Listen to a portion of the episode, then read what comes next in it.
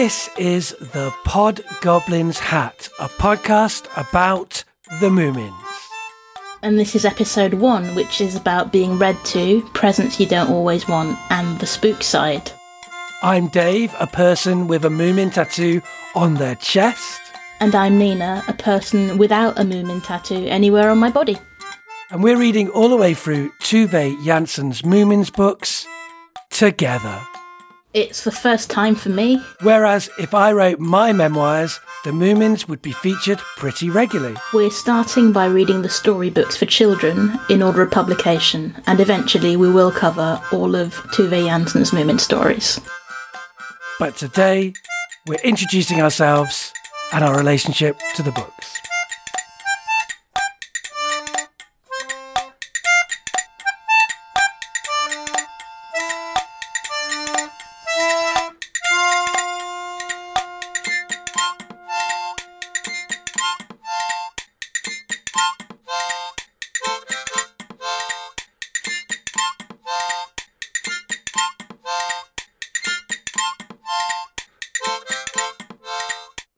We're going to start this podcast about the Moomins by talking about two non-Moomin people, uh, which are us. So we're going to say who we are, aren't we? To let the listeners know who they're going to be sharing this experience with. So who are you, Nina? My interest in this comes through my general interest in children's literature. I do another podcast called Even the Trunchbull, and one of the very first requests we got from audience members was for Moominvalley in November, which is the last one. Moominvalley in November is the last one. So that's my introduction to the Moomins. Is I read the very last book first, and it's the book that has no Moomins in it.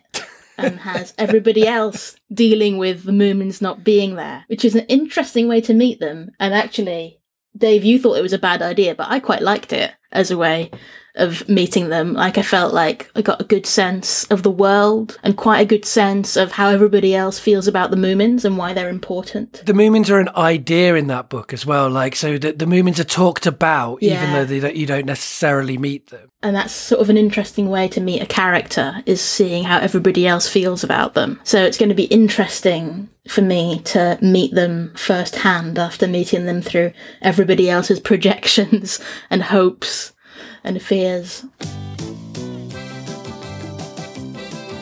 My mum says that when I was very little, I watched a TV show dubbed into French, but I have no recollection, so That would have probably been the Japanese cartoon which came out in the 90s yeah. um, and was dubbed into English when I saw it, but will have been French where you saw it because Yes. we, we lived in different parts of Europe, which is Actually, quite a small place.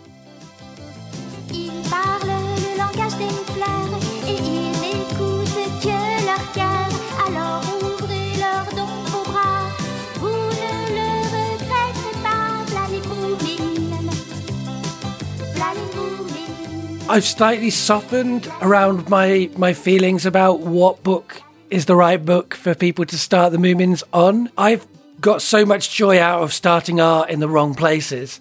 I played The Last of Us Part 2 before I played The Last of Us Part 1, which everyone says is a big mistake, but I think was great and it was actually a better way in for me. So I am going to say start the Moomins wherever you like or don't start them at all and listen to this podcast first. Yeah, no, I like doing that. I, I love listening to a spoiled podcast and then reading a book. And I don't think the Moomins are the kinds of books that spoilers are really relevant to. But if you are someone who doesn't want to know anything, Then what are you doing here? yeah, absolutely.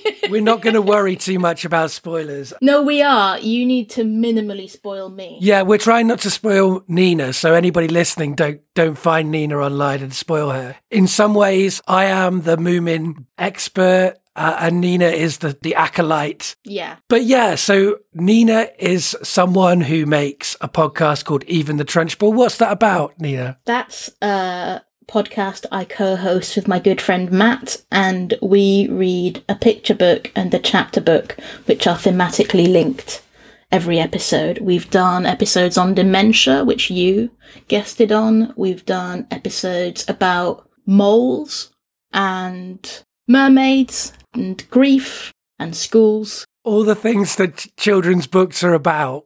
I've guested on that show. Uh, that's one of the ways we know each other. Yeah. And you've co hosted on the episode about magic hats. Very relevant to this show.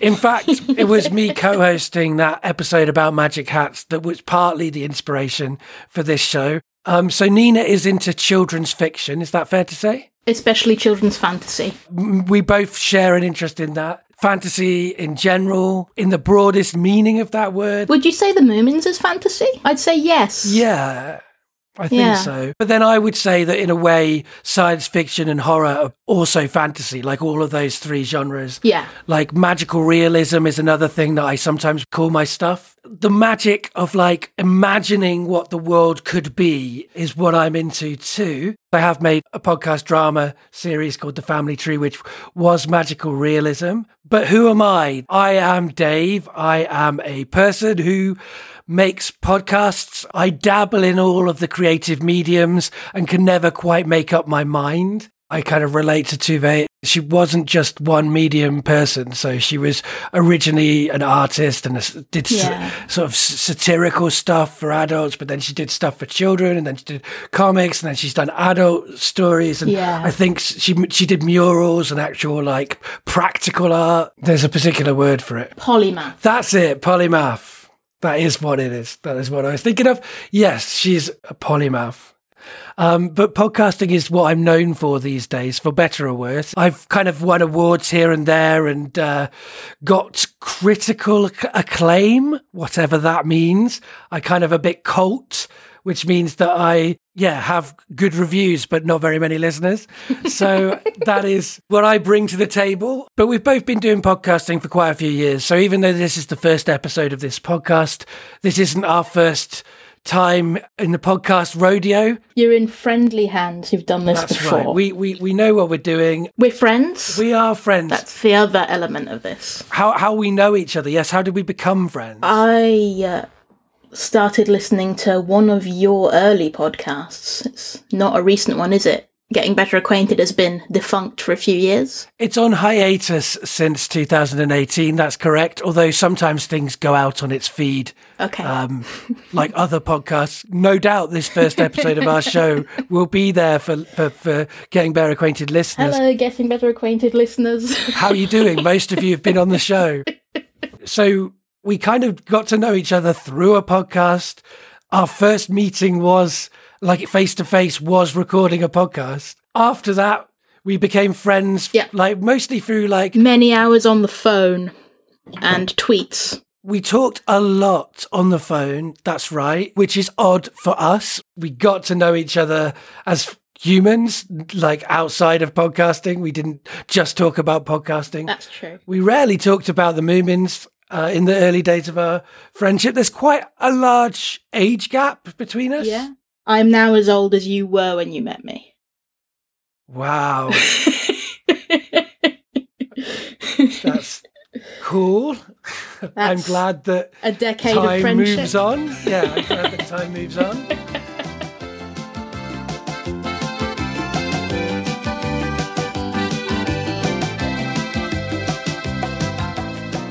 So, Dave, what's your relationship with the Moomins like? Well, the relationship that I have with the Moomins is one of my longest relationships, I guess. I mean, obviously, there are a few people that I have known longer than the Moomins. My parents, for a start, who read them to me when I was a kid. I discovered the other week that my dad read the Moomins to all of his children. So my dad was reading the Moomins from the 1950s onwards.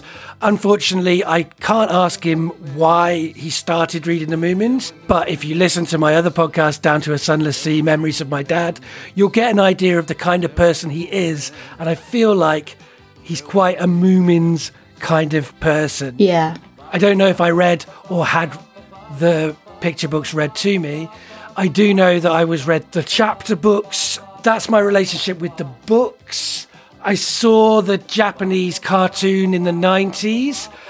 I liked the theme tune to that show. I didn't like the show. I think it's because I think that the Moomins are best when they are a mixture of many things. Like cuteness is one of those things, but only one. But when cartoons do the Moomins, They go in hard on the cute. yeah, they cutify the voices. There's a computer game that's coming out next year, I think. Maybe we'll review on this show, who knows? And I think that's going to work for me because it doesn't give them voices, it gives them sound effects for the characters. I also like the comics that that were also made by Tove Jansson. They're they're a different thing from the world of the of the storybooks, I think. I mean, uh, they're often about the Moomins going to our world in a way. Okay. So it's more like aliens come to our modern life and, you know, comment amusingly. Yeah, exactly, exactly that. That's Okay. that's kind of the vibe. And we're going to go through the version of these stories that Dave likes the most, That's right. which is the books. That's right. I think Nina will find joy in the Moomins, Oh, yeah, I think so. We'll see. but even if Nina doesn't, Nina will find the process of looking at the books interesting. Yeah. And certainly as a sort of developing expert in children's fiction, you know, the Moomins are an important text. Yeah. It's so it's kind of interesting that I wasn't read them because I feel like my reading and being read to experiences as a child were fairly broad. And I think that's something that my mum put quite a lot of conscious effort into. But I think she just missed these. I guess we read a lot of French stuff as well and a lot of stuff in translation. Yeah, it's a bit weird that I missed it. It sounds like the kind of thing I would have liked. Like I liked Winnie the Pooh, which is sort of some, you know, like it's a similar area, isn't it? I think there's thematic similarities Yeah. Uh, between those two texts for sure. Both Winnie the Pooh and the Moomins have been presented as like the philosophy of Pooh, the philosophy of the Moomins. Yeah. Like both, Yeah. and they both have archetypal characters that represent perspectives or personality types. And they both have really cutesy Disneyfied TV versions. Yes. Yes, they do. and the- I mean, yes, Winnie the Pooh doesn't have a theme park as far as I understand, but will be featured in Disneyland, no doubt. I'm sure. Full disclosure, I do enjoy quite a lot of Disney critically, like I enjoy all my media critically, even the Moomins. It's harder for me to be critical of the Moomins because it's like an essential part of my soul, but I will endeavour to be that. Well, that's what I'm here for. I, I'll disembowel you. Disembowel me, wow. it sounds like No, you know, you can see it more like surgery, I guess. I prefer Like, to. I know, prefer to see it. Yeah, I prefer to see it that way. When you say disembowel, I mean you know, No, but I, there's a bit of like a brutal edge to my personality, as you listener may discover in hearing me talk to one of my closer friends, and therefore somebody I'm more comfortable being brutal with. yeah. Later in my life, I watched the documentary, the BBC documentary about Tove Jansson, and that made me fall even more in love with the Moomins. That's where I came to realize that, like Tove, I had a complicated and weird and unconventional family life, hmm. and that that chimed really well with the Moomins. What Tove did with the Moomins is take a dysfunctional and co- complicated and confusing family life and make it functional, make it beautiful, make it cute, make it all of the things that my actual home life wasn't. Yeah. So have you got like a emotional attachment to Tove as well, then, as well as to the Moomins? Yes, I have, yeah. Yeah. I was asked to do a talk at a live show called Geek Show Off, where people talk about the things they're geeky about. And so I chose the Moomins and I rewatched the documentary. When I went back to it, I sort of realized, yes, I have a lot of similar politics to some characters in the Moomins, maybe to Tove herself. I'm genderqueer now these days. I don't know how Tove would define in the modern times with access to all of the words that I now have access to. So I, d- I definitely don't want to put anything on Tove retrospectively, but what I can say is she was a lesbian and she was a lesbian in a country where it was illegal to be a lesbian. Do you know what she called lesbians? She called it being on the spook side. That's what she said when she wrote to her friend and said that she wouldn't be dating men anymore and that she's fully committed to the spook side now. Sorry, bisexual, she went full spook. She did go full spook. But that's a very queer way of saying queerness, I think. yeah. and, and it's quite interesting in relation to the Moomins. You'll have to remind me of that when it comes up. You'll know the time. when the spooky times come up. but yeah, like, what's your relationship to those kinds of things? I guess. the themes are going to go through. I think I'm like you. I'm in it a lot for the complicated family dynamics. I do like quite a lot of older children's fiction. And so, like, this sort of like slower pace and these little, like, short, relatively low stake stories. They're probably not as in vogue anymore now. I don't see very much storytelling like this for that sort of age. Like, typically now, you'd have things faster paced, floating gently down a stream on a raft, and playing poker is sort of very, I guess it's romantic to me. And so I think I'm going to enjoy that. And you know, I always enjoy anti-fascism in children's books. It's one of my favourite things. It's like that children's books are actually really political, and they can't help but be really political. I mean, you know, no art is apolitical anyway, but I think especially like the things that delight you when you're very young mark you in a way beyond probably most things that you might experience when you're older. They sort of go in when you've got a less critical eye. And so you can really slip some interesting things in there. That's right. and sometimes you can slip them past the parent, which is interesting. That is also true, yeah. And also like kids can deal with it in a different way than adults can as well. Like they can they can relate to these things in a different way to adults. And also I think almost adults can relate to it in a different way than they would if it's told in the format of a Yeah. kid's book, right? It lowers barriers to entry to certain ideas as well. Like if we say something like anti fascism, and here's a book about anti fascism, a lot of people are going to feel like that's too complicated or that's too heavy for me to access. Or maybe I'm not clever enough to learn about this. Or I'm not political enough to have an interest in this. Which isn't the case when you hand someone a picture book you know, almost anybody can read through to the end of a picture book.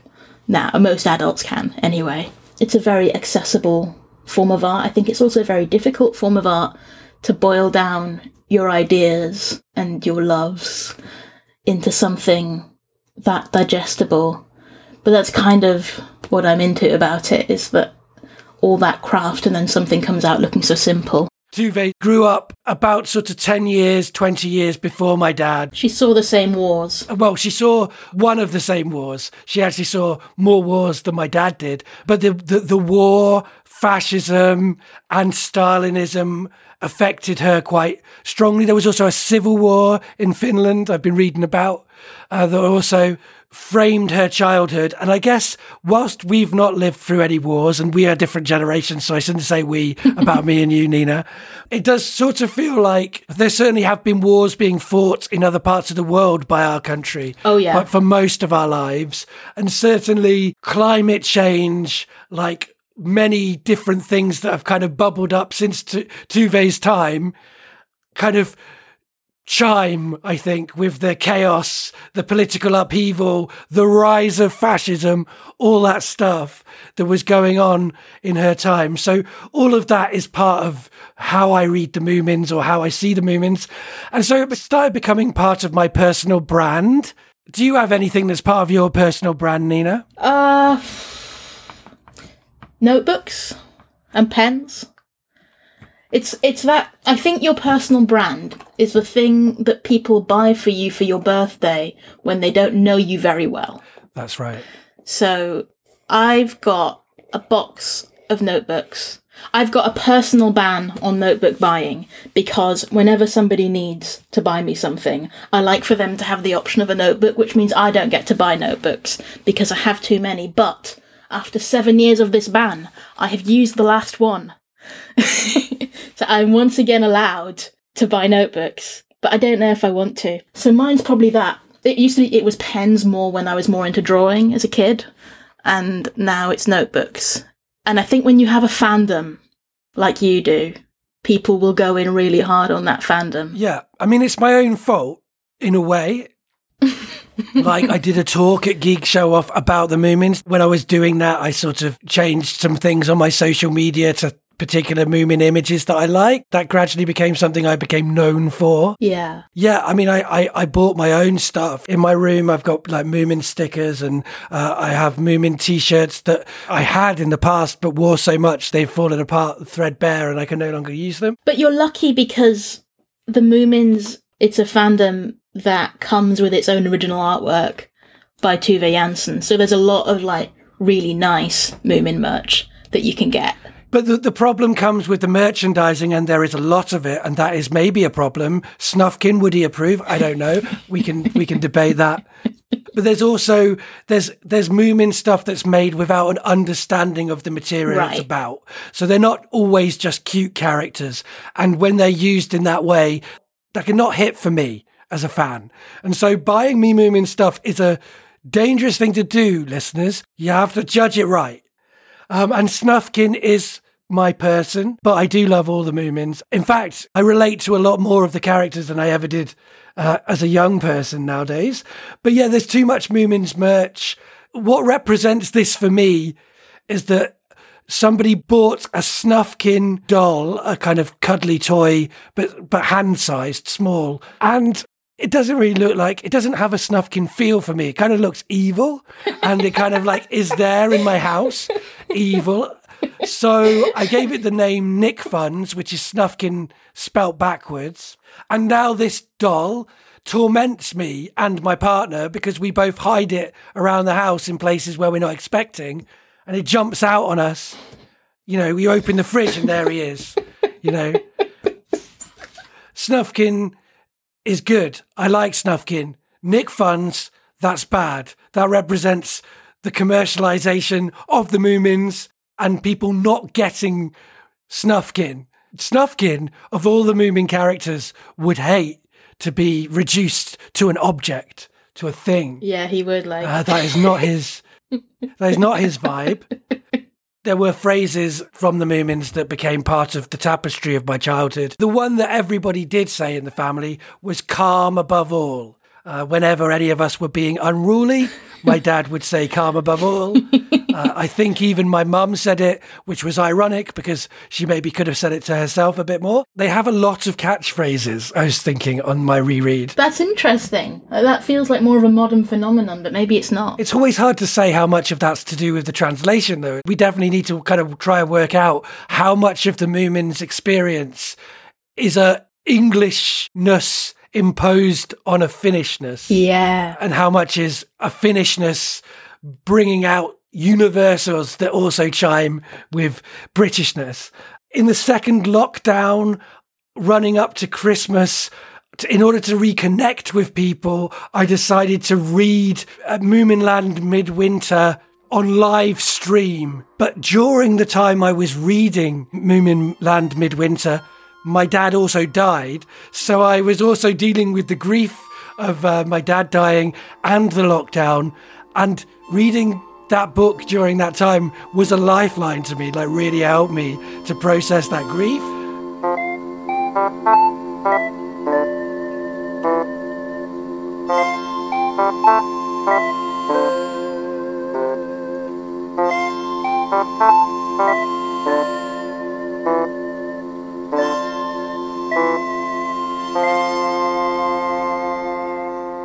The other thing that I think we should mention, I guess, is that when we're talking about the Moomins, it is the pictures as well as the words that she did. Yeah, we're going to be talking about the visual elements of the books.